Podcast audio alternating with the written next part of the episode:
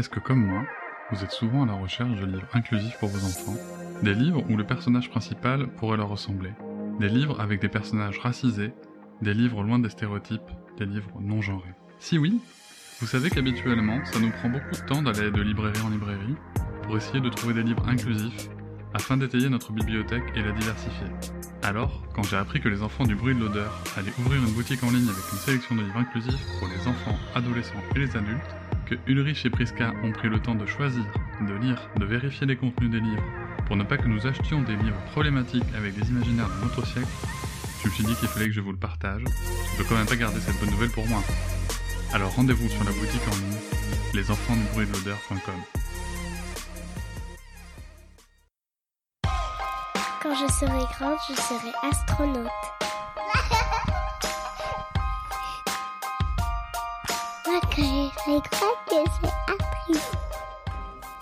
Astronaute. Salut Isabelle, comment vas-tu aujourd'hui? Salut Priska, ça va très bien et toi? Écoute, très bien. Du coup, euh, nous allons reprendre de là où on était la dernière fois, puisque nous avons fait une coupure et euh, suite à cette coupure, euh, ben, on a eu euh, beaucoup de retours et euh, beaucoup de messages en disant qu'ils étaient tous impatients de te retrouver aujourd'hui. J'aimerais bien savoir qu'est-ce que tu voulais faire toi quand tu étais enfant, quels étaient tes rêves, qu'est-ce que tu avais envie de, de faire quand tu serais grande? Alors, c'est marrant parce que moi, quand j'étais petite, je sais que... Enfin, j'avais des bonnes notes partout, mais j'étais pas... euh, J'étais pas genre passionnée des sciences ou passionnée des maths. Même si là, maintenant, en fait, je... je enfin, je suis une scientifique maintenant. Euh, en fait, moi, c'était euh, le dessin, l'art qui m'intéressait. Et enfin, je m'en souviens quand j'étais au collège, au tout début du collège, j'ai... En fait, j'adorais dessiner et je suis ah ouais, moi j'aimerais bien faire des dessins animés, euh, tu des choses comme ça. Et puis euh, d'un autre côté, je savais déjà que mes parents, eux, ils voulaient que je devienne médecin.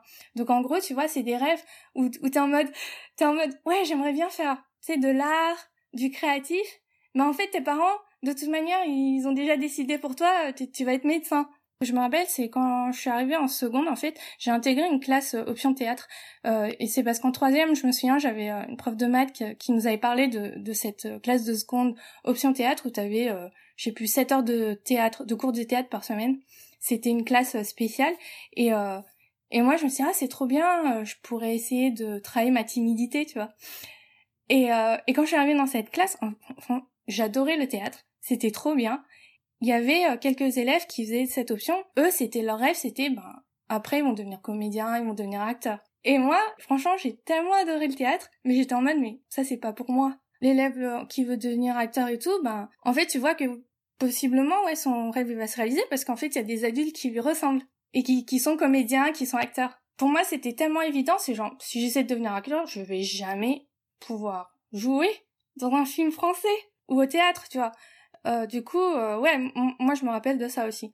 Donc euh, finalement, ben, je suis pas devenue médecin, mais euh, je suis quand même, je suis quand même allée dans un cursus euh, ouais scientifique, universitaire. enfin, j'ai obtenu un doctorat. Et c'est vrai que là maintenant que je réfléchis, me dis, euh, bah ouais, en fait, finalement, j'ai peut-être un peu suivi le, encore le stéréotype.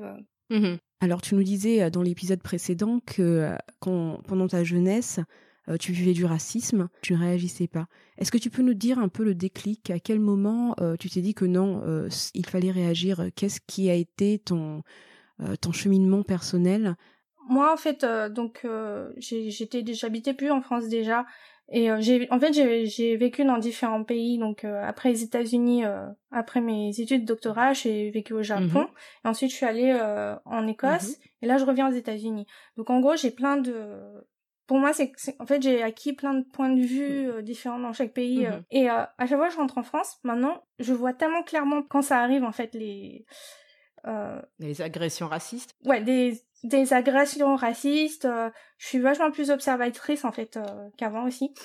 Et, et du coup, après c'était euh, donc il y a deux ans où j'ai commencé à vraiment faire des lectures et tout. Et là c'est un, un, un peu différent. J'ai commencé vraiment à, à réfléchir plus sur le racisme. C'est parce qu'en fait moi je je fais du tricot Oui. et il y a une grosse communauté de tricot euh, donc en France et euh, et ailleurs. Mhm. Et, euh, et là, en fait, il y a deux ans, un an et demi, deux ans, tout d'un coup, il y a des personnes non blanches, donc Mhm. euh, anglo-saxonnes, etc., qui ont commencé à, à parler de leur expérience euh, raciste au sein de commu- communauté du tricot. Mhm. Et du coup, moi, j'ai commencé à beaucoup réfléchir sur moi, comment j'ai vécu euh, aussi euh, Mhm. de tricoter, mais, mais d'être une asiatique qui tricote. Et en fait, surtout en France, quoi, il y en a pas beaucoup. Et Mhm. moi, je me souviens de plein d'expériences de quand j'étais, euh, j'allais dans des boutiques de tricot, que tu sais, euh, en fait, on te regarde mal, euh, Mhm. des choses comme ça, quoi. Et du coup, moi, je me souviens que je me forçais à acheter. Ah, mais oui. Tu vois, des choses comme ça. Je, je, je, je vois très bien de quoi tu parles. Tu te forces à acheter un truc parce qu'en fait, sinon, je sais pas, les personnes ils pensent que t'es là pour voler ou Voilà. t'es là pour parce que t'es pas à ta place entre guillemets. Et donc c'est là que j'ai commencé à vraiment, euh, je, euh, bon là ça suffit. euh, j'ai commencé à témoigner un peu sur Instagram, etc. Et j'ai commencé à, à lire beaucoup et j'ai découvert les podcasts euh, donc euh, donc Kif Taras. Oui. Euh, je m'en souviens, en fait, il y a- c'était une vidéo qui m'avait vachement euh, marqué avant Mhm. de, de trouver Kistaras, c'était euh, Grace Lee, elle avait fait une vidéo sur les sketchs de Gad Elmaleh. Et du coup, je... et là, j'ai oh waouh, c'est trop bien en fait. Il y a, il y a une Mhm. asiatique française Mhm. qui est là, elle est dans Mhm. une vidéo et elle parle de problèmes de racisme. En fait, c'est à partir de là où je me suis dit, ah, mais en fait, on a le droit de parler de ces problèmes. Et pourquoi tu Euh, pensais justement que, que tu n'avais pas le droit? Je pense que c'est euh, peut-être parce que en fait la manière dont on répond, euh, de- Mhm. dont les gens répondaient à des expériences racistes, en fait, ces gens en fait vont te faire croire qu'en fait c'est pas ça. Hmm. Le racisme, c'est pas ça, oui. Hmm. Mais non, on voulait pas être raciste euh, quand t'as dit ça ou des choses comme ça. Ça te coûte tellement euh, Mhm. émotionnellement et que tu vois pas d'autres gens le faire non plus. Après, tu sais, à la fin, tu te résignes et tu fais bon bah peut-être ça existe pas vraiment. En fait, tu commences Mhm. à croire les. Euh, euh, Ouais, tu les doutes gens, de toi-même, de ton ressenti, ouais. de ce que, de ce que tu as pu vivre et comment tu. de l'agression que tu as pu subir, quoi. Ouais. Après, je sais pas en français s'il y a un mot, mais en, ouais, en anglais, c'est le gaslighting. Oui. Mais, euh, ouais, je connais pas, je sais pas s'il y a un Oui, bah, c'est ce qu'on dit français. aussi en fait. Je me pose la question quand même si c'est pas le fait de, de diviser pour mieux régner aussi, tu vois, de diviser les communautés euh, qui vivent le racisme et de les classifier un petit peu en disant mais attends alors c'est moins grave. Euh, je pense qu'il y a beaucoup de personnes qui ont peut-être pensé à un moment en se disant euh, le fait d'être la minorité modèle, mais qui en réalité, comme tu disais, derrière tout ça se cachait aussi un poids euh, qui était quand même assez énorme euh, et qu'en fait les moqueries racistes ils étaient toujours là, qu'il y a aussi des discriminations dans le sens où toi t'as beau travailler en fait on te rec- on reconnaît pas ta, ta personnalité, ta personne. euh, Ouais. Ouais, c'est- lié en fait à des capacités pas intellectuelles de ta part, de ta personne, mais un truc génétique quoi, pratiquement. Quoi. Ouais, ouais, ouais, ouais. ouais. Mais, et en plus, mais ces genres de choses là, je croyais avant. euh, parce que, ben, c'est comme ça. Tu grandis en France et on te, on te rabâche que, ouais, bah, c'est, les Asiatiques, euh, ils sont, c'est des intellos, ils sont formatés et tout.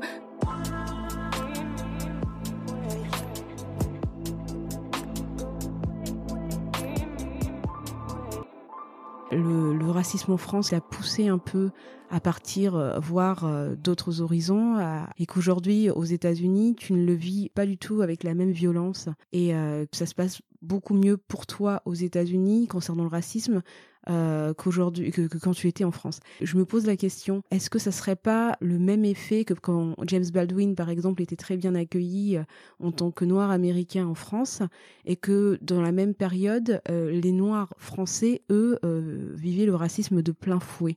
Est-ce qu'il n'y a pas cet effet-là pour toi en tant qu'asiatique de France, expatrié ou vivant aux États-Unis? Ouais. Alors c'est c'est peut-être assez similaire dans le fait que probablement donc en gros moi quand j'ai bougé à New York déjà c'est une grande ville donc c'est assez cosmopolite. Mais euh, c'est vrai que moi je venais quand à New York en fait je me considérais comme française. Et euh, la manière dont j'interagissais avec les gens c'était euh, c'était plus euh, en tant que française pas en tant que euh, et euh, je pense que les personnes en fait me voyaient sans doute plus française qu'asiatique. Les personnes avec qui je j'interagissais en général. Et moi, personnellement, je me sentais plus française. Donc euh, c'est peut-être, je sais pas, peut-être aussi le fait que je connaissais pas, euh, vu que j'avais, jamais grandi aux États-Unis, donc je ne connaissais pas euh, toute l'histoire en fait de, de l'immigration euh, euh, des populations asiatiques aux États-Unis et ce qu'ils ont vécu. Et du coup, peut-être je suis ar- arrivée avec un peu de naïveté où, euh, ben, j'arrive, à New York en tout cas, on, on me considérait comme une française. Et euh, c'est c'est comme ça qu'en fait que je me que je me sentais. Et, et je pense quand même que je jouais un peu de ça aussi hein, pour. Euh, j'ai essayé de me détacher en fait de de mon côté asiatique euh, quand j'étais à New York et, et mhm. j'essayais de prendre plus le côté français. J'ai en tant que française, même si j'ai l'air asiatique, euh, j'ai pour être honnête, à part euh, mhm. les petits incidents que j'ai euh, j'avais raconté dans le dernier épisode, j'ai jamais eu d'attaque ou de moquerie en public. Mais par contre, ce qui est sûr, c'est que je sais quand même qu'il y a du racisme anti-asiatique aux États-Unis et mhm. ça ressort vraiment plus maintenant, bah comme en France aussi, hein, à cause du Covid. Donc là, maintenant, il y a beaucoup plus d'attaques euh, euh, contre surtout les asiatiques de l'est vu qu'ils ressemblent euh, à des chinois et donc c'est lié au, coronavirus et du coup moi c'est vrai que depuis là euh, le mois de janvier en mm. fait je vis un peu dans l'angoisse parce que maintenant je vois que ça existe aux États-Unis le racisme anti-asiatique et que c'est c'est quand même très violent. Et et c'est vrai qu'après, ben, quand j'ai commencé à me renseigner sur les, les asiatiques aux États-Unis, bah là en fait euh, en écoutant d'autres podcasts euh, il y a des témoignages ben, de jeunes euh, asiatiques des États-Unis qui parlent de leur expérience raciste. Ben, par exemple quand ils vont à l'école ils vont à la cantine ils ramènent leur nourriture de chez eux les gens se moquent d'eux tu vois des choses comme ça et c'est vrai qu'en France nous on n'a pas ça parce que on, a la cantine donc ça c'est un des, des, petits exemples que j'ai remarqué et du coup moi ça me fait penser que bah en fait moi je connais pas vraiment d'asiatiques mm. américains mais je, je soupçonne que si j'en rencontre et que on commence à parler de ces problèmes, ben, enfin, c'est sûr quoi. Il y a, y a, y a du racisme anti-asiatique aussi. Euh, donc voilà. du coup, j'ai pas envie de minimiser ça, tu vois.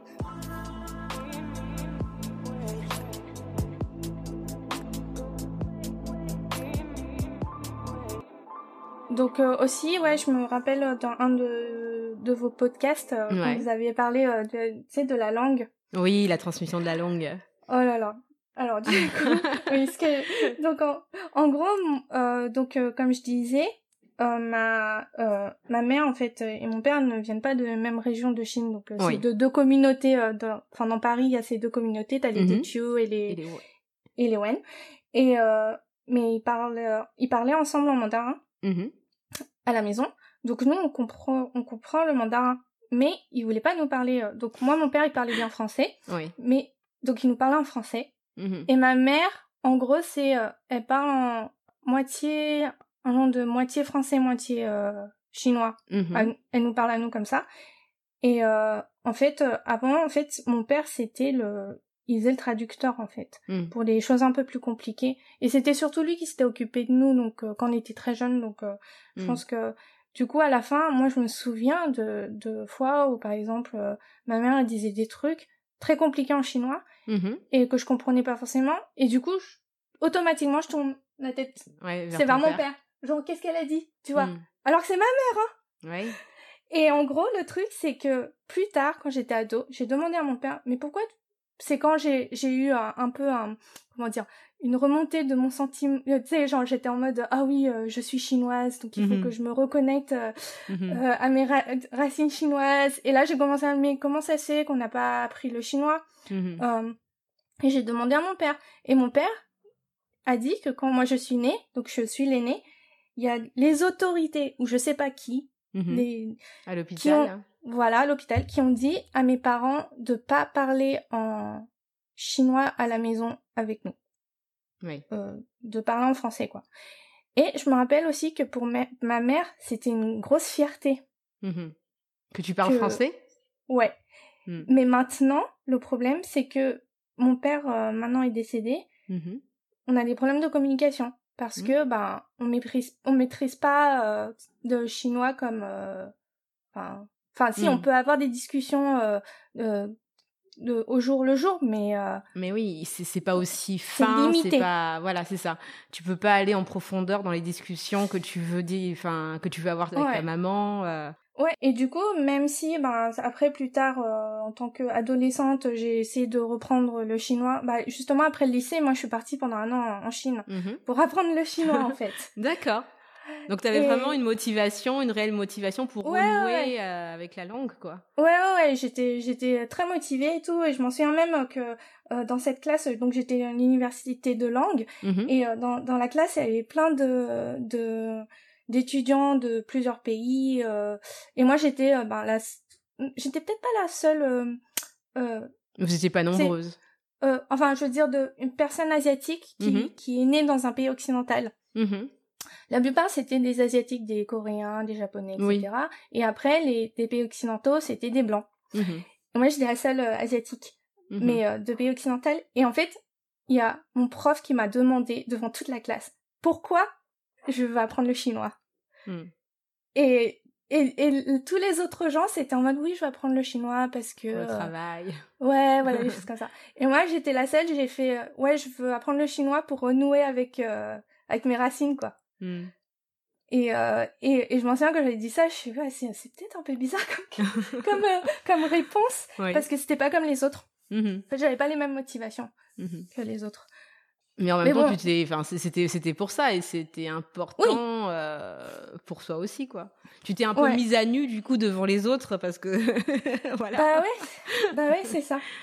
Euh, et du coup, moi je pense que, mais malgré tout ça, ça suffit pas parce que hmm. euh, j'apprends, j'apprends le chinois quand je suis déjà plus vieille. Mhm. J'ai jamais vraiment eu l'habitude de parler en chinois avec mes parents. Mhm. Donc même après un an, quand j'étais euh, revenue en France, même si je parlais le chinois, en fait, j'avais tellement l'habitude de parler en français avec mon père que en fait, ça a pas non plus trop. Hmm.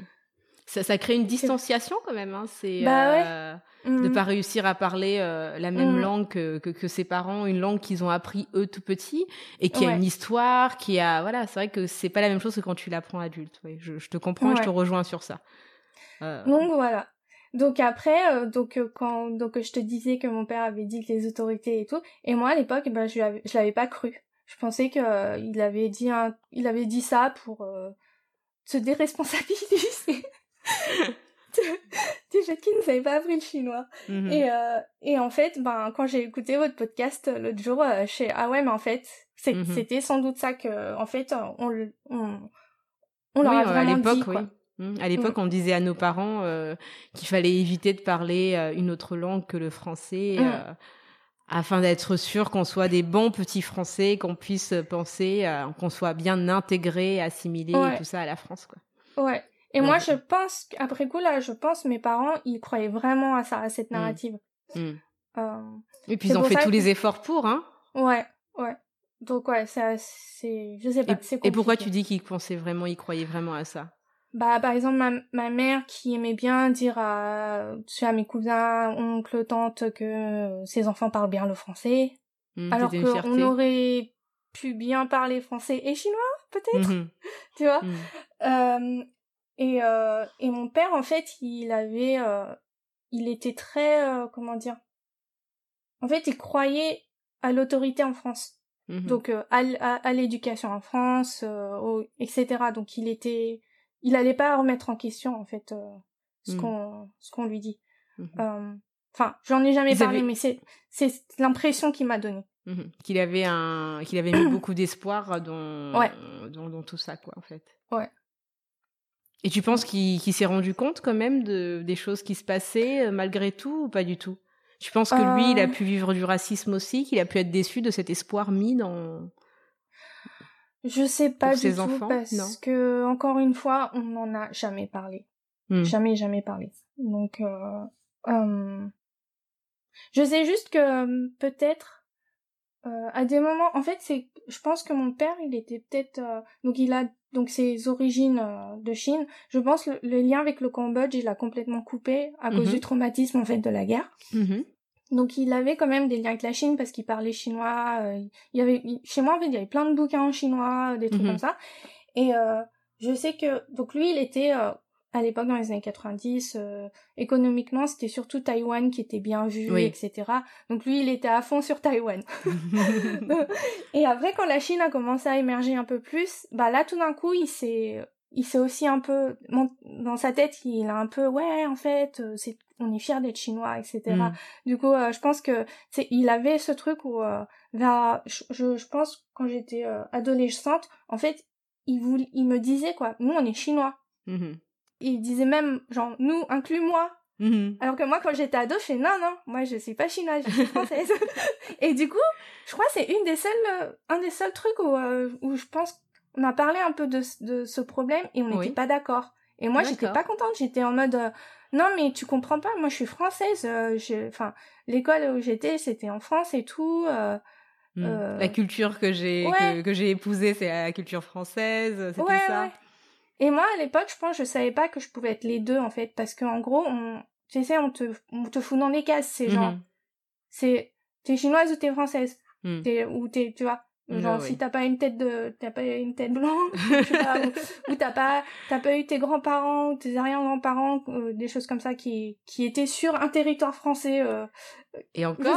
je, sais- je sais même pas, j'imagine, quoi. Ouais, ouais. Euh, du coup, du coup, c'était tout le temps euh, la lutte de, en termes d'identité, c'est compliqué parce qu'en fait, tu, euh, en fait, tu, tu te bats dans ta tête sur euh, Mhm. Un peu. Qui euh, tu es, toi, d'où tu ouais. viens. Ouais. Et, euh, et qu'est-ce que t'as le droit de, de être? Mhm. Tu vois ce Oui, que je veux dire? Non, mais je, je comprends tout à fait.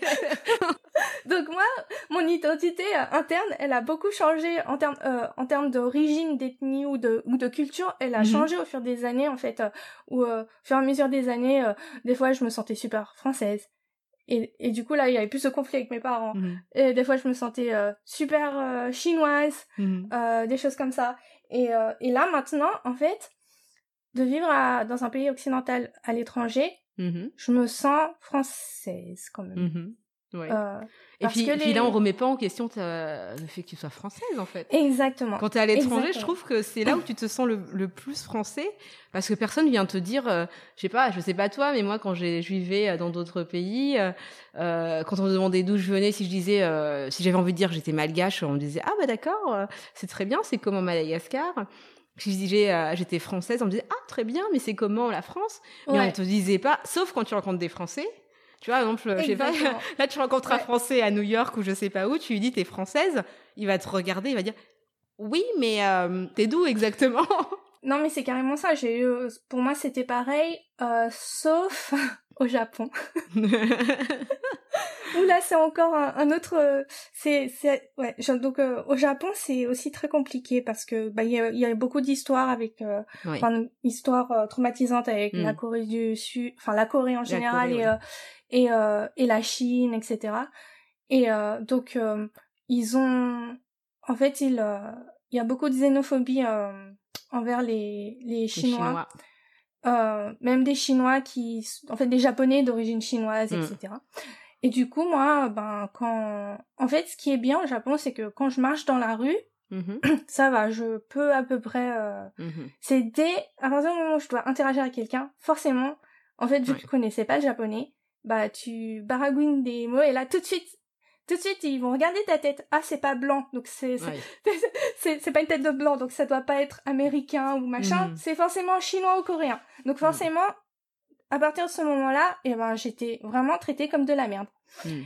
Et euh, des gens que je connaissais un peu plus, donc pour mon travail et tout, ben eux, ils- je pense qu'ils avaient juste du mal à à concevoir en fait ce que j'étais, parce qu'en fait j'étais française d'origine chinoise et, et ce genre de choses aussi, moi, ça me choquait beaucoup parce qu'en Mhm. fait, euh, euh, je pense qu'ils avaient- ils ont pas l'habitude de, de de de voir ça quoi, de Mhm. genre une française euh, qui n'est pas blanche. C'est que de vivre dans ces différents pays, en fait, tu te rends compte que le racisme, c'est, enfin, on t'y échappe pas. J'ai Mhm. l'impression que je voulais partir de France pour échapper à ça, mais en fait, c'est c'est pas possible.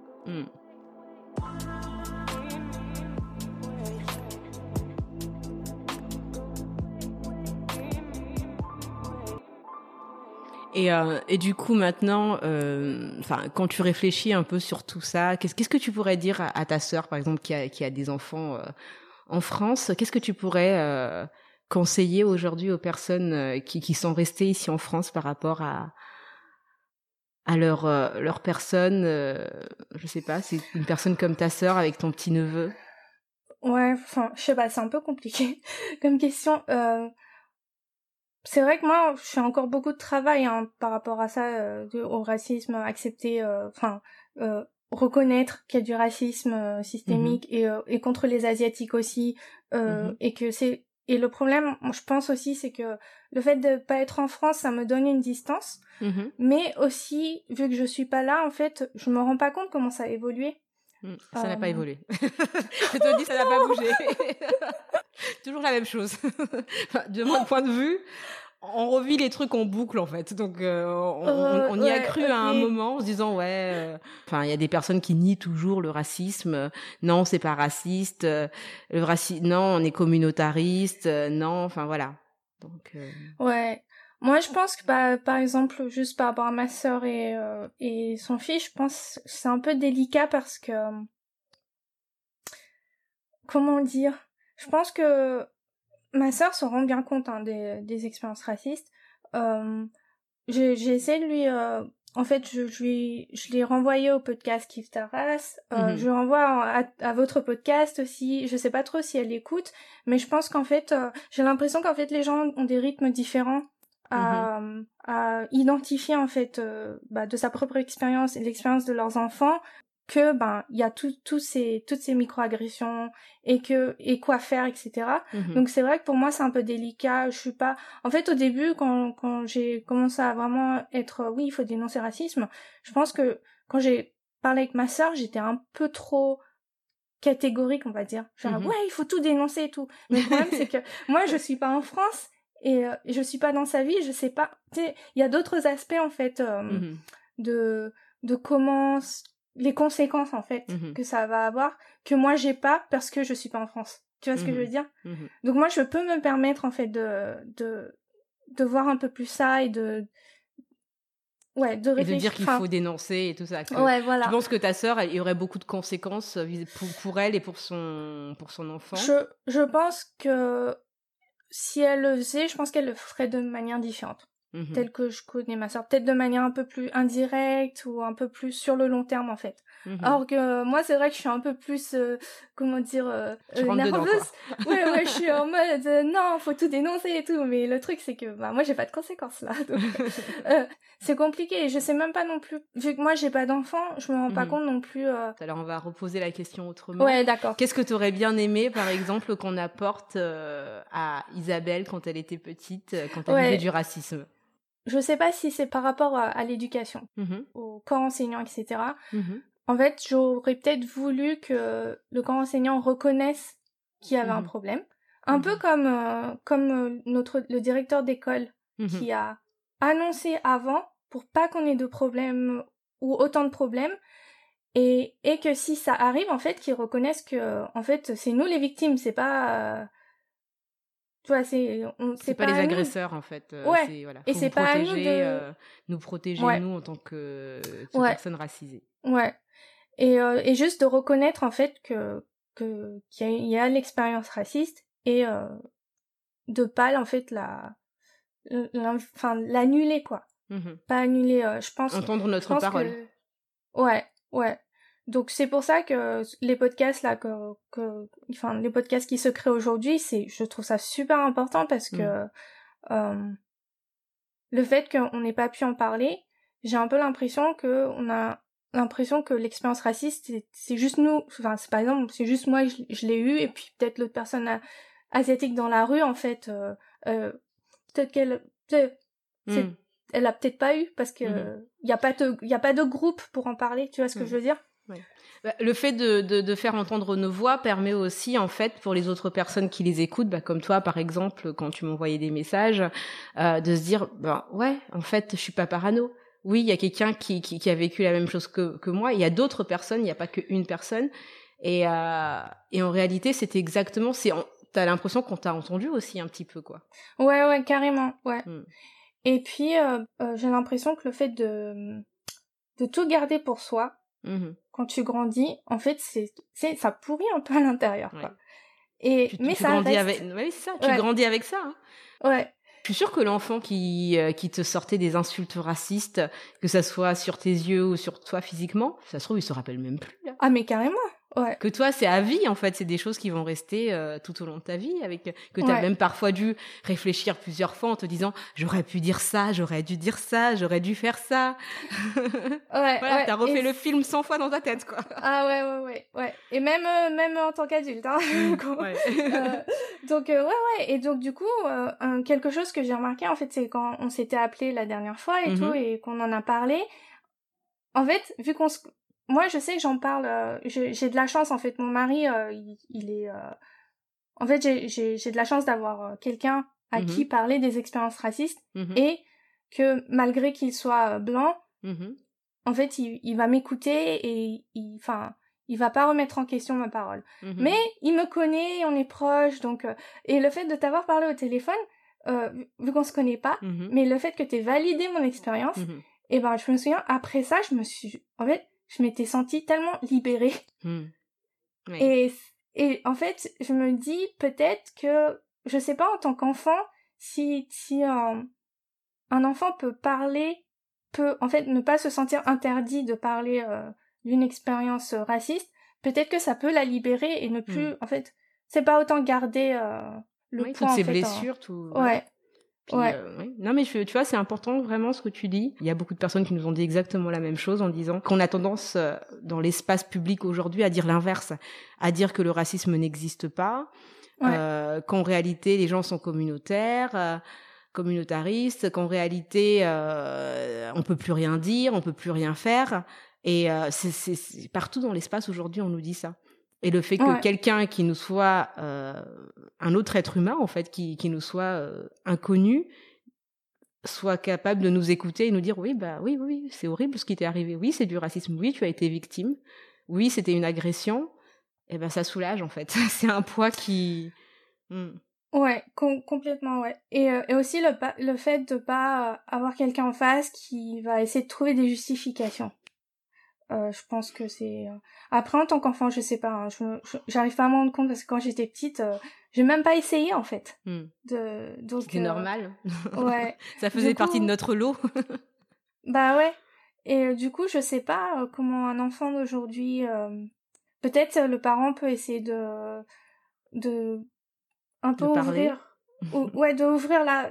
je- je- ouvrir la porte un peu en mode oui, t'as as le droit de me parler de... Hmm. Tu peux, quoi. Et, et euh, je sais pas. Je sais pas ce que j'aurais voulu de mes parents, en fait. euh, je pense... Je pense que aussi le fait d'être dans une famille asiatique et qu'on on peut pas vraiment parler de sentiments de base, Mhm. donc euh, parler d'expériences racistes et tout, c'est un peu compliqué, je pense. Euh, et ouais. Et surtout quand, quand on est enfant de, de parents de première génération, euh, en fait, eux ils ont d'autres préoccupations. Que que euh, donc peut-être nous notre génération ça sera plus facile, je sais pas. Ouais.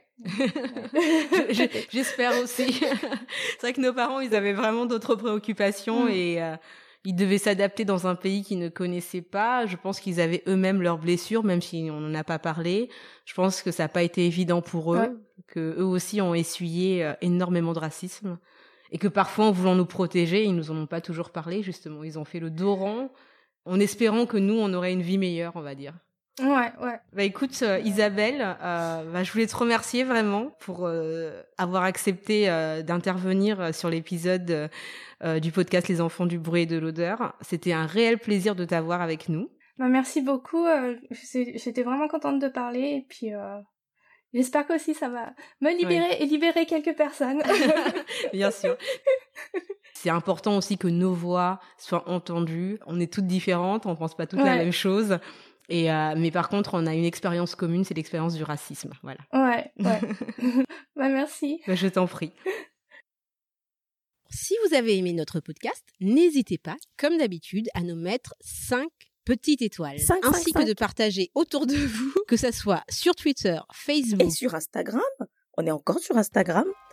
Et si vous avez des questions ou des commentaires, nous serons ravis d'échanger avec vous sur les enfants du bruit et de l'odeur, tout en attaché, arrobase gmail.com. À très bientôt, Ulrich. Moi, quand je serai grande, je serai actrice.